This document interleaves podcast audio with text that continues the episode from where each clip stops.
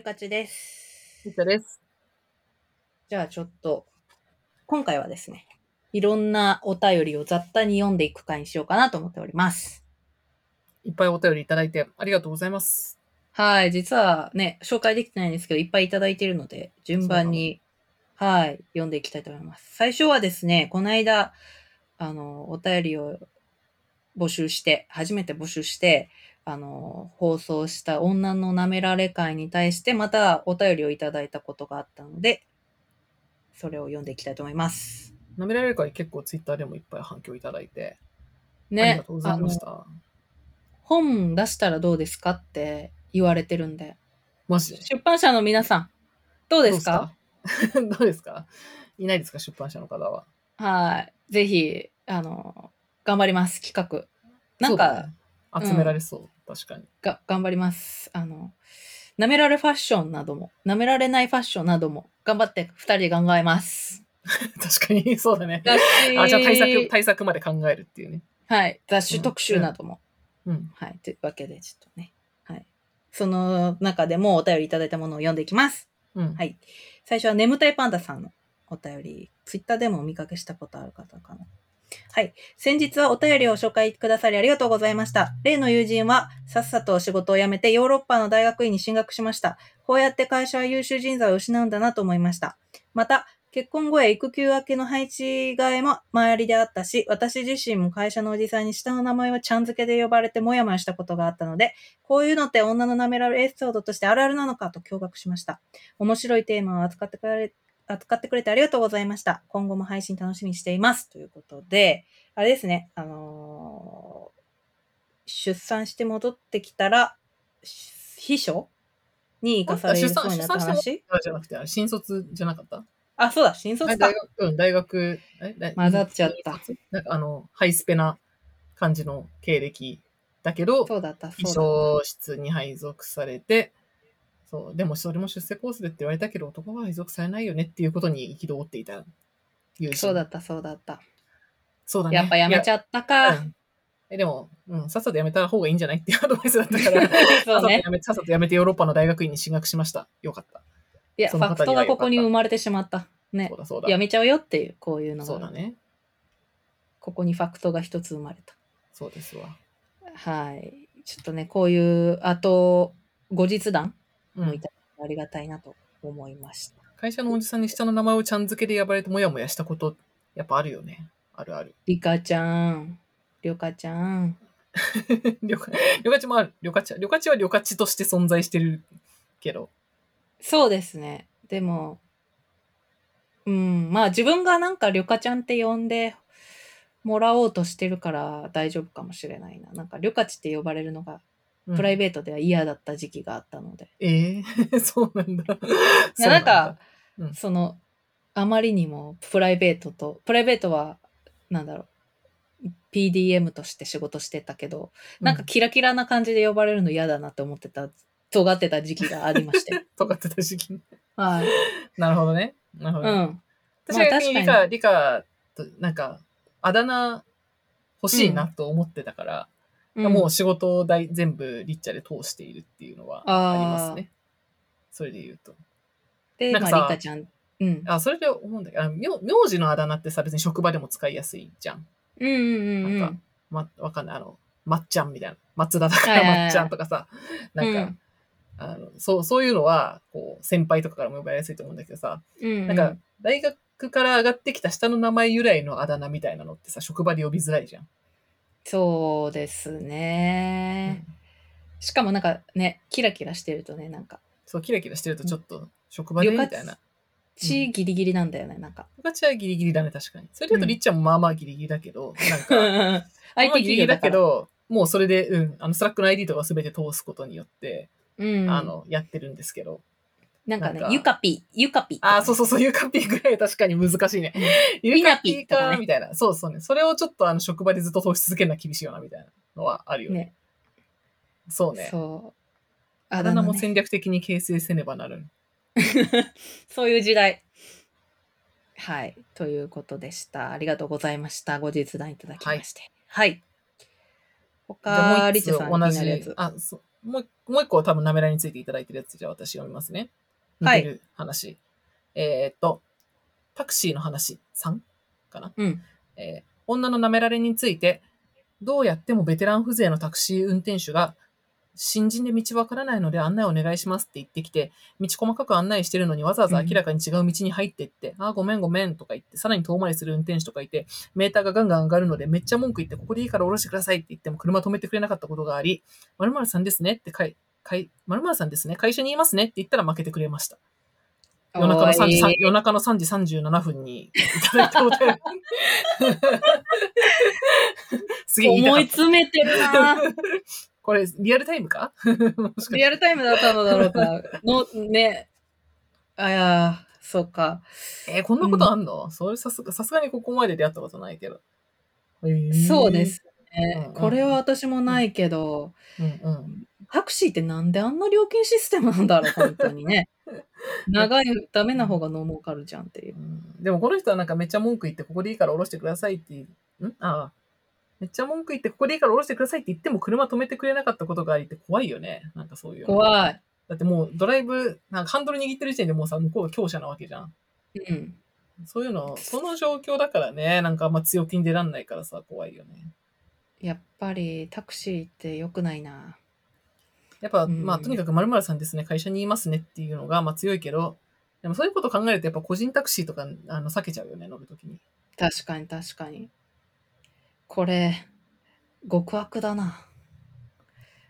タクシーの話は結構、あの、反響が多かった。ありましたでね。すね。これやっぱりタクシーっていうのはね、ね、あんなに高いのにクレーム発生しまくりだ。わかる。謎だ。もう一個舐められエピソード、あの、他に男性の方からもお便りをいただいておりまして、はい。これちょっと長いん読みましょうかうん、ちょっと長いんですけど、であのはい。適度に読んでください。はい。たぬきちさんからいただきました。こんにちは。28歳サラリーマンのややリスナーです。初投稿です。ありがとうございます。えーシャープ2020 211なめられエピソード集聞きました。男性の私にとっては非常に心臓に悪い過去でも聞いていてよかった回でした。過去話す方がカロリー高いですよね。本当にお疲れ様でした。普段はのほほんとややラジオを聞いている私ですが、今回ばかりはこれはやってない、大丈夫だ、これもやってないな、よかったよかったとセルフチェックして内心ビクビクしながら聞き進めていました。幸い私は今回のエピソードを聞く限り過去に他者に対して敬意を書いた行動はなかったように感じました。ただ、エピソードで出てくる方の多くは他者に敬意を書いていることに関して悪意なく無自覚な様子なように思います。そういう意味で舐めてないかセルフチェックするのは甚だ無意味なのではと思い愕然としました。えー少し悩んだ後、私は職場女性同僚に DM で、ややラジオの URL を送って宣伝しつつ、このポッドキャストを聞いていてふと思ったのですが、私が過去にやめてほしい言語言動や行動しないか心配になりました。もししていたら、本当に申し訳なくけれども、自分で気づくのは本当に難しいので、こっそり教えていただいただけないでしょうかと連絡をしました。送った後、なんかこのアクションはこれはこれである種のセクハラなるなのかもしれないと思ったりしましたが、だとしたらどうしたらよかったんだろうか。長くなりましたが、211は僕にとっていい回でした。ややラジオは好きなポッドキャストでして、末永く応援しております。失礼しました。推進季節の変わり目ですので、ご自愛くださいませ。ということです。オツです。すごい。いやはや。え、つまりこの28歳サラリーマン男性の方は、この前の舐められ、まあ女の男、男の知らない女の舐められエピソード集というやつを聞いて、すごい、あの、怖くなってセルフチェックを少し、すごいしていただいた上に、職場の女性の同僚に、あの、これ聞いて不安になったんですけど、僕過去大丈夫でしたかね？っていうところまで聞いてくれたって。すごくない、うんそんな、すごいっていう力。か、なんかこの、話す方が大変ですよねとか、うんうんうん。でも僕にとってはいい回でしたとか、こう、全体的な気遣いをすごく感じるお,、お感じた便りだ。わかる？ね。感じた。ね。優しい方ですね。ありがたいです。まあでも、なんか、こういう時代なんだと思うっていうのが私の、見解で。どういうこと？どういうこと？なんかもう、なんていうか、自分が気が気づ気づけることは直して、言われたら指摘を直していく、めんどくさい、かなければいけないめんどくさい時代なのだと思って、だから正しい反応で素晴らしいアクションなのではないかと思ったということですね。ちょっとわかりにくいですかね。うん。うん。なんか、まあなんかこれって気をつけようがない。他にもなんか男性のこの感想で言うと、うん、結構なんか自分がやってないか不安になったとか、うんうんうん。なんかちょっと自分のことを振り返って怖くなったとかいう感想が結構あったんですよね、ツイッターでも。今回、男。性に関しては。なるほど、ね。で、も、なんかもう、そういう時代なんだろうなって思う。なんか常にこれは誰かを傷つけてないかを考えながら言っていくしかないというか、それが多様の、多様性の時代なのではないかと最近思うという感想でした。うん。時代なのか時代じゃないのかな。な？うん。なんだろう。でも、うん、ありがとうございますということと、私も違うそうんうん。うんトピックでは、やっぱうんりその、自分がこやってないかが心配になるし、うん。やってたら反省したいから言ってっていうこともあるし、うんうんうん。うん、なんだろう、ね、そういう、もう、たぬきさんは素晴らしいってことでした。に。あーなんか、ありがたいこの、わ私たちはこの、え、あの、なめられエピソードやってよかったなってめっちゃ思ったのは、あの、だん男性の方から結構反応をいただきまして、で、うんうん。あの、何度か話してるんですけど、やいやいラジオって、まあ、大体リスナーが男女半々ぐらい。最近、ね。つい、つ、まあ、ついこの間見たら6、4ぐらいになってた気がするんですけど、えっと、うんああの、女性6割になってた気がするんですけど、うんうんなんか、いや、結構そういうものって少ないかなと思ってて、やっぱなんかリス、まあ、話してるが割と女性だとね、あの、言ううん。リスナー女性が多かったりとか、なん確かその逆だったりとか、うん結構やっぱどっちかのクラストによることが多いのかなと思っているので、うん、で、なんかあの、なめられエピソードなんかやりたかったのは、やっぱけ、うん。結構自分の周りの女性陣とか、旅客チと話してる時とかには結構あるあるなことだけど、でも一歩外に出たらそんなに、うん。なんかもしかしたらこれは知られてないのかもしれないみたいなところもあったんで、話してみたら、なんか思ったよりもすごい反響をいっぱいいただいたなっていうのが、うんうんうん、結構私はびっくりしたんですよね。はいはいはい。え、当たり前だと思ってたけど、そんなに面白かったみたいな。なんか、はい もう知ってると思ってたら、うんあそんなに、まあでも、まあ女性陣は多分、なんかわかるとか、あれは舐められだったのかみたいな、うんなんかうん振り返って気づくとか、それはなんか怒っていいやつだったんだみたいなことに、うんうん。気づく共感みたいな声いただいたのと、逆になんかその、えっと、まあ男性リスナーの方は、なんか、あそんなこと、そんなことあるのみたいな、知らなかったっていうのと、まあその我が身を振り返ったっていう感想をいっぱいいただいたんで、なんかそうそういうテーマこそ結構やいやいでやる価値があるのかなみたいなのをちょっと思ってなるいて、ほど。確かに。いや、そう、はん、なんか、ちょ、そう、大体のさ、そうメディアはなんか、ターゲットセグメントが結構結構決まってるからさ、うんなんか、その中で、だけだとやっぱ広がんないなっていうことが、なんか両方の視点の人に別の形で届くっていうのはすごい、なんでしょうね。やいやいでやっててすごいお面白いというかありがたいところだなと思って、なんでこういうあの、たぬきちさんの感想みたいなのいただけるとめちゃめちゃ嬉しいなってすごい思ったし、いやそうだ。あとあのエピソードの多分最後に話した気がするんですけど、逆にあの女の知らない男のつらみみたいなものはいっぱいあるんじゃないかと思っていて、それ多分私たちが知らない聞きたい。えそうそう、私たちは知らないけど、なんか実はこういうことがすごい、なんか、囚われていて大変だとか、なんかあるのか、あるんじゃないかな、みたいな。な最近逆に結構ね、この女女性の、なんか、つらみみたいなのは、言説としては結構でかいんですけど、一方でこういうのもあんねんみたいなのは、なんか聞いてみたいなっていうのは結構あるかもしれない。あるなぁ。ね、最近その、よく言われるやつだけど、泣いちゃダメとかね。いっぱいあるだろう男の子だから、男の子だから泣くなって言われ、いね、言って言うのは、まあ子供に言うのはやめようとかのね、あるけど。うん。とかね。なんか、めっちゃポンポンプリン好きだけど、つけづらいとかね。じゃあもっとなんか男男性学みたいなの結あの、ジェンダー論の中になんか男性学みたいなのもあるんですけど、うその中だと結構男性性だと、うん、なんかやっぱ酒を飲めない、飲めて当たり前とか、あーああああとはなんか、あと男、あと結構男性性って、なんていうのかな。なんかちょっとふざけなきゃいけないとか、なんか笑いを取れなきゃいけないいとか、あとはいはいなんか。ちょっと逸脱しなきゃいけないみたいな。なんていうのただの優秀な、ただの優秀なやつだと尊敬されなくって、優秀なのにこんなちょっとふざけたこともできちゃう俺みたいな感じじゃないと、なんかその男性社会の中で、こう、ポジション的になんか尊敬されないからついふざけ、なんか、なんかふざけちゃうとか、なんかそういうのあるよね。なんか、すごい、悪口というか、偏った視点ですけど、うん、早稲田じゃないですか。確かに。ちょっと、早稲田ってホモソなんだ。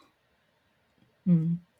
最近いやそういうのこれからの、え、なんだっけな、この前男の子、男の子の育て方これからのだっけな。なんだっけ？なんかこれからの男の子に聞いてほしいことみたいな本をそう。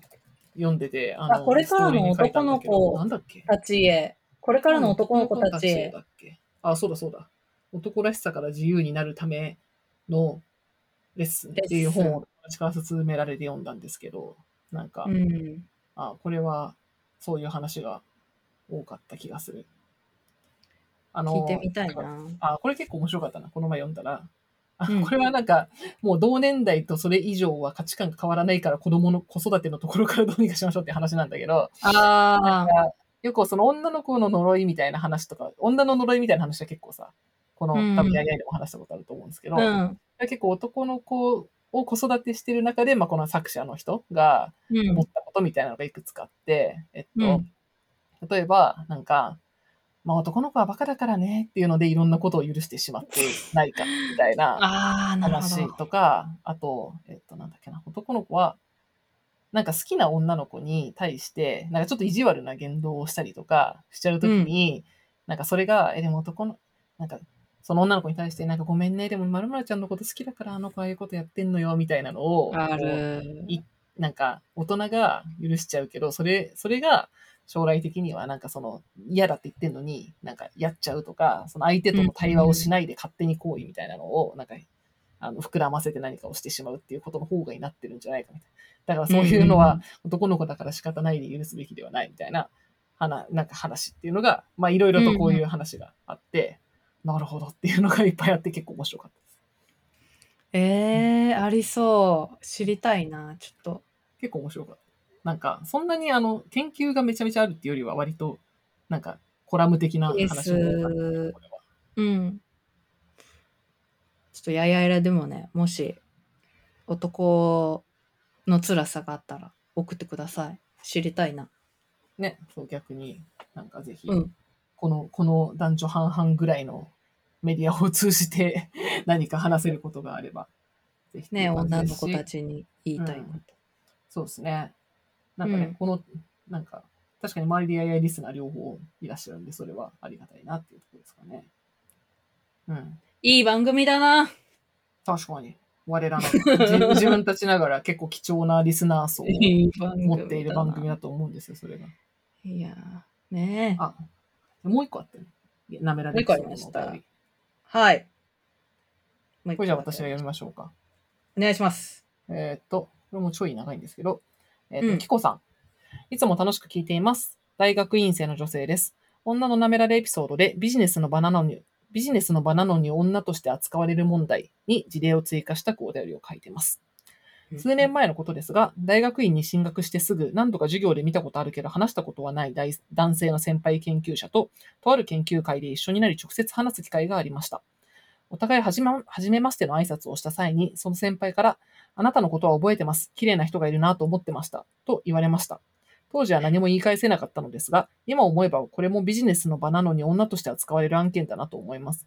向こうはおそらく褒め言葉で言っていただいたのだと思いますが、こちらとしては嬉しくないし、何と答えていいいいかわからないし、大学院には研究や勉強をしに来ているのになんだか虚しい気持ちになりました。ビジネスと同様にアカデミックな場でも女性だから舐められる案件をたくさん聞きます。学会でのコーヒーの片付けなどの雑務もなんとなく女性が率先して動いてしまったり、マンスプレーニングと言われるように、男性が女性に対し長々と説明をする状況もよく目にします。その場で指摘できればいいのでしょうが、なんとなく受け流してしまう自分が情けないなぁと思います。少なくとも同じようなことでモヤモヤしている後輩がいたら、それはおかしいよと言ってあげられる先輩になりたいです。切あ実だ。るあ。いやー、これは、なんかあの前回の、あなたが宝塚で喜んでるとこ見たいですみたいなのもありましたけど、うんうんうん。ね、向こうは褒めてると思って言ってるんだろうけど。この綺麗な人がいるなと思ってましたは確かになんか、結構これはあの、褒めてるつもりだけど、でもこれね、なんか言い返すのも難しいね、そこで。なんか、あんみたいな言ってもしょうがないっていうかそうななんて言う言い返すのがいいんだろうね。うん。そう、なんかね。あ、なんかあの、おぼああれですよね。うん前の回に見ましたよね。可愛い人がいるなと思ってました。うんよくあるな、こういうの。なんて言えばいいんだろうな。でもこの相手にフィードバックを返す方法が難しいよね。でもこのなんか最後のなんだか虚しい気持ちになりましたっていうのがすごいリアルだなと思って。ねえ。なんかこうそうなんだよね。これって虚しい気持ちになるんだよね。なんね。かいや、あの、い女。やあなたの覚えてます、あなたのことは覚えてますで、なんていうか、こう、面白い論文書く人だなと思ってましたとかだったらさ、全然嬉しいわけじゃん。うんうんうん。なんか、綺麗な人がいるなと思ってましたって、なんか、結局そういうことでしか見てないんかいみたいな。ね ね、とこに、すごい、こう、虚しさを覚えるっていうことだと思うんだよね。いやー気をつけない。なんて言えば、確かになんて言えばいいか。なんて言うーいかするんだろう。ん。ねえ、ちょっとセクハラみたいな返しするのも嫌だしね。なんか、え、私もすごく見た目がエッチだなと思ってる人いました、みたいなこと言ってるでしょ。え絶対絶対な何も、何もピンとこないよね、向こうはね。さ思わないで、ちょっと。うん。ちょっと違うな、それは。うー。うんん。えー、え、そうですか。論文のこと何か覚えてますか？とかだとちょっと、差しすぎてるか。ある程度ね、なんか距離が、なんか、近寄ったら、いや、そ、なんか、そそれ褒め、褒められ、それ別に嬉しくないですよ、みたいな。うん、え、次は褒め、てるつもりですか？みたいな のは、なんか、言い、言いたいところだけどね。次は論文で褒められるように頑張りますとかかな。なるほどね。なるほどね。さすが旅客地の返し力。それはさすが旅客地の返し力ですね。はい、なるほどの京都人、うっすら嫌味。確かにそれすげえ一番でいいかもしれない。確かに、あ、綺麗な人がいるなって思ってましたって言われたら、あ、じゃあ、次は仕事で覚えてもらえるように頑張ります。どうでしょうか？ああ、すご。はいさすが京都人。なるほど。あ察してくださいねっていう感じでございます。と、まあねこの後半のなんかが、あ、でもアカデミックもすごいそうだよね。アカデミックの方がむしろなんか変わる圧力がかかるの遅そうって思ったりするかもな。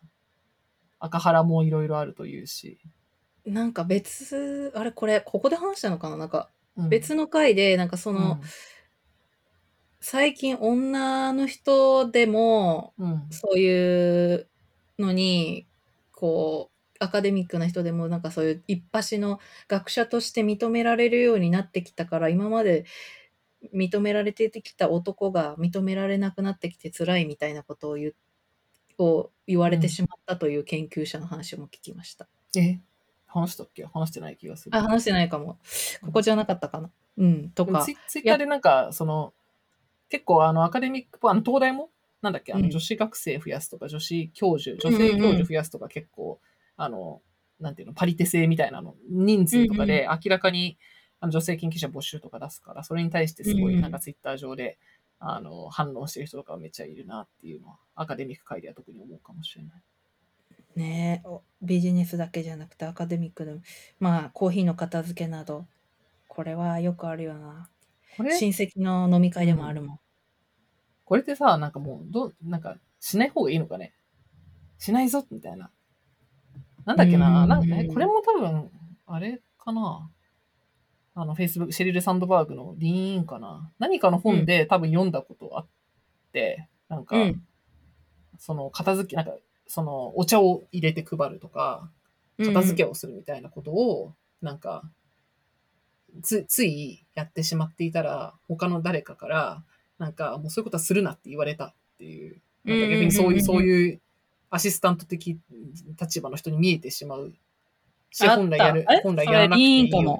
リーンかな？多分リーンのした気がするよね。うんリーンかコンフィデンスコードだ。どっちか。じゃあリーンな気がするな。結構昔に読んだ気がする。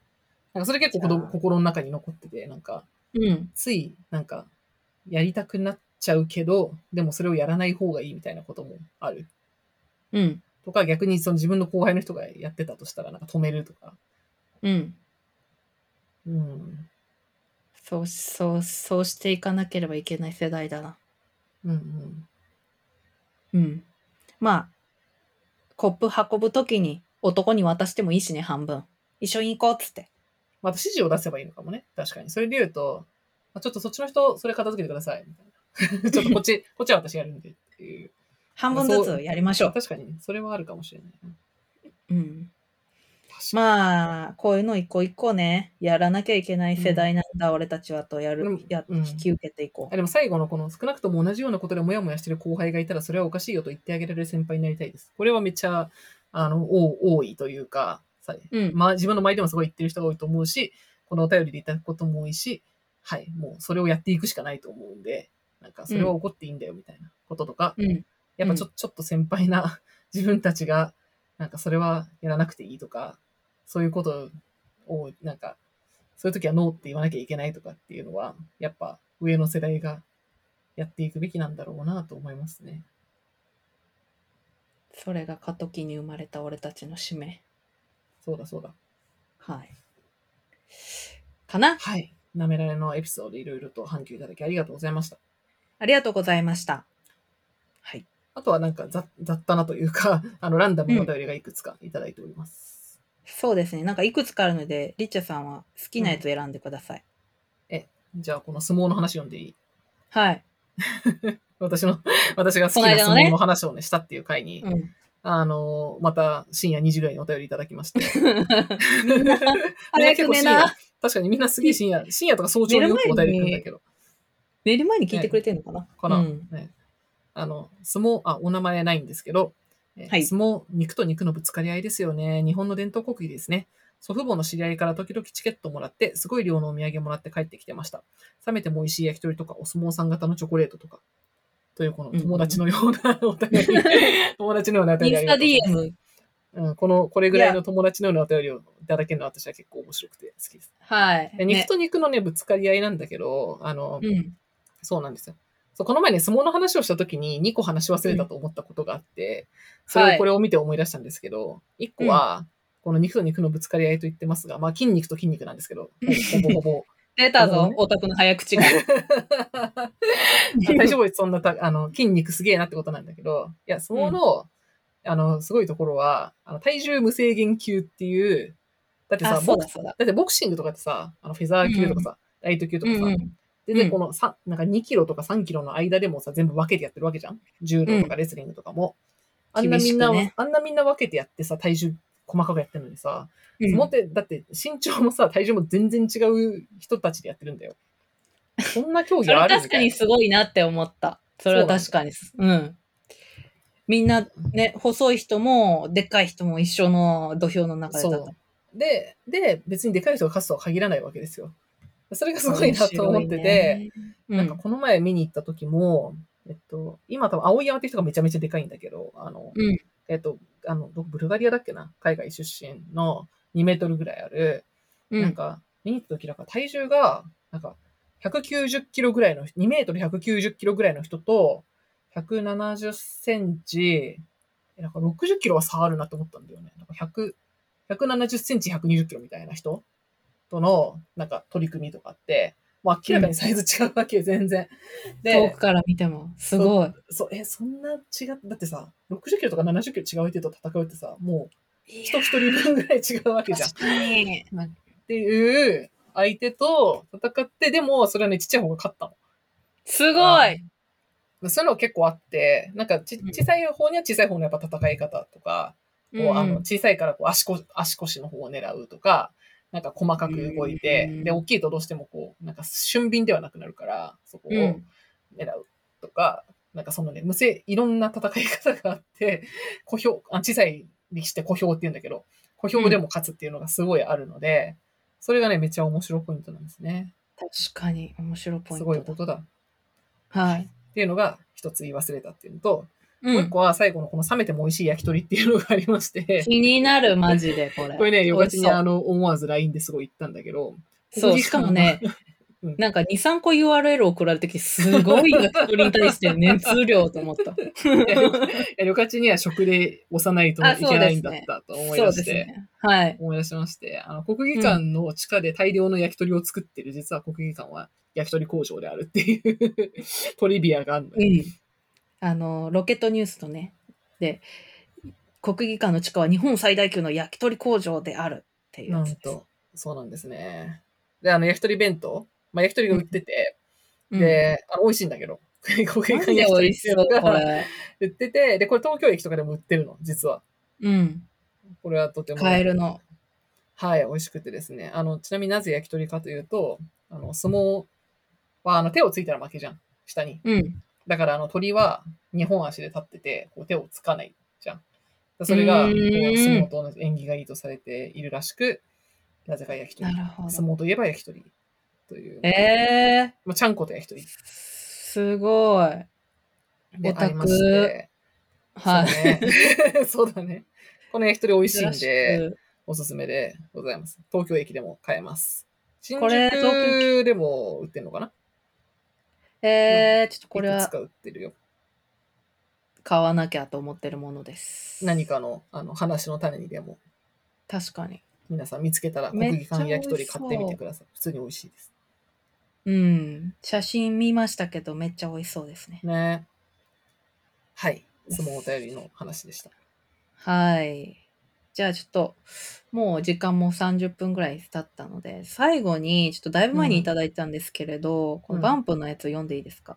あの、バンプのライブの話ね。え、覚えてますか？リスナーの皆さん。なんか、バンプのライブ見に行くんですけど、どうしたらいいですか？みたいなやつね。で、私たちが散々バンプとリンゴの話したとした時だっけ？そうそうそうそう。あの、バンプは生傷、リンゴは脊髄みたいな回の。背骨、背。骨。背骨だ。これちょっと我ながら秀逸なタイトルだよな。いや、ほんまにね、リッチャさんのね、がいつもタイトルつけてくれてるんですけど、いくつかの名作タイトルのうちの一つですけど。これはねで、水、いいですね。うん。いい。ぜひね、探して。で、水、水とか持って行ったらどうですかとか言った回ですね。うんうん。それに対して、あの、皆さんきっとお便り返答を待ってたと思うので、満を持して読ませていただきます。時間がちょっと経っていてすみません。はい、読みますね。リッチさん、りょかしさん、こんにちは。先日はバンプオブチキンのライブに初めて行くというお便りをお読みいただき、また非常に有益なアドバイスをいただきありがとうございます。これは191回でございました。バンプは生傷、リンゴはセブンね。はい。おかげさまで一つのトラブルもなく最高の体験になりました。やったぜはい。本日は頂戴した宿題も含め、以下の3点をご報告させていただければと思います。報告。報告来た。すごい。ポプレゼン形式。1、バンプオブチキンは存在していました。2、耳栓あってよかった。3、ドラムのマスさんは立ってました。ということで。ドラムのマスがなんか、あれですね。っていう私が言ってたやつね。あの、はい、はいマスは MC の間に立つっていう話ね。はい。まず1からいきます。22年前の天体観測も15年前の才能人応援歌も最新の窓の中からも全部バンプオブチキンでした。バンプオブチキンは確かにそこにいて僕はここにいました。しばらく聞いていなかった、離れていたはずなのにずっと近くにいたような、忘れていたと思っていた。初めてバンプの曲を聴いた時の思い出は大切にしまってありました。こんなことを書いてしまいたくなるぐらい最高でした。わかる。私もダッシュボールでバンプを見たと同じこと思ったよ。はい。ちょっとね、熱量が高くてたくさんあるので、急ぎ足で読んでます。はい、2。2は、耳栓あってよかったということですね。お二人の助言によって素晴らしい一日を過ごすことができました。本当にありがとうございます。2ヶ月以上前からツアーのセットリストに合わせて Spotify でプレイリストを作ってリピート再生し、前日はしっかり寝て、当日は荷物を最小限にして身軽に、会場の3時間前から膀胱水分マネジメント。これね、これが大事って言いました。膀胱マネージメント我ながら、膀胱マネジメント大事だから、トイレ行きたくなったら困るからね。我ながら忠実かつ完璧に遂行しました。お疲れ様でした。はい。中でもベストアドバイスは耳栓です。調べると、ライブで難聴になったというブログ記事が数々。そうなんだ。チキンオブチキンの私は、クレッセンドミュージック20という音楽用耳栓を装備。すごい厳しい高音と騒音がカットされ、快適に楽しむことができました。試しに1、2曲を耳栓を外してみたのですが、ずっとは耐えられなかったと思います。ちなみに100均でも買えるような一時的な耳栓は全体的に音を遮ってしまうそうなのですが、クレッセンドミュージック20になど、音楽用耳栓は原音に忠実に音質をたまま音量を適度に抑えるみたいです。おすすめです。これは有益情報。はい。最後。マスさんが立っていたかどうか。宿題の回答です。おっしゃっていた通り、マスさんはドラムなのに MC 中ずっと立ってました。立っていることにし気がつかないぐらい自然に立ってました。加えて、マスさんは MC で喋るときにマイクを使いませんでした。アイデンティティだそうです。生の時声だけで話す。というか叫ぶように、こんにちは、楽しんでくださいと届けてくれました。最高でした。ご報告は以上です。これからもややラジオ配信を楽しみにしています。イェイイェイということです。めちゃくちゃ長い。こ これはね、多分最長にぐらいになっていて、れ確かオフィシャルユートダンディズムさんでしたね。確かに。あ確か。そっか。ありがとうございました。多分ね、長すぎて、なんか、いつものフォームに入らなくて、なんか、別で、なんか別で届いたんですよね、これ。うん。いやー、バンポブチキンってわかるよ。これぐらいの文字数を書きたくなる気持ちに。ライブ後の熱量で送っていただいた感じで。やっぱね、はいマスタマス立ってるよね。うん。合っててよかった。よかったよかった。さすがだ。もうみ自然に立っているのに気がつくリッチャさんの力。そ自してね。う立ってるかわからないぐらいの。そして、クレッセンドミュージック20という素晴らしい有益情報。私も次から使ってみよなるほどね。う。いやー、ちょっとね、皆さんもマス立ってんのか気気気になってたと思うので、ここでおお知らせできてよかったです。はい。っていう感じでしょうかね。うん、はい。こんな感じですかね、お便り。最近ね。はい。うん。それは他にもね、すいません。実はいっぱいいただいてたの全部は読み切れてないんですけど、あの、うんお便りは大変楽しく読ませていただいておりますので、いつも皆さんありがとうございます。ありがとうございます。ちょっとお便りからインスパイアされてエピソード話したりしてるので、あの、いろいろと、そうだそうだ。はい、友達のようにお便りいただけるのが我々は大変ありがたいので、ぜひお待ち、今後もお待ちしております。引き続きよろしくお願いいたします。はい。じゃあ今日はこんな感じかな？はい。またお便りが溜まってきたら、こういういっぱい紹介する回もやりたいと思います。はい。というわけで、やいやいラジオでは、えー皆さんからのお便りを随時募集しています。えー概要欄に、えー Google フォームのリンクが載っているので、そこからお便りをいただければ嬉しいです。お便り以外の、えっ、と、感想なども、えーハッシュタグやいやいラジオをつけて、ツイッターなどでつぶやいてくだされば、いつも見ているので、すごく嬉しいです。皆さんからの、えー感想やお便りお待ちしています。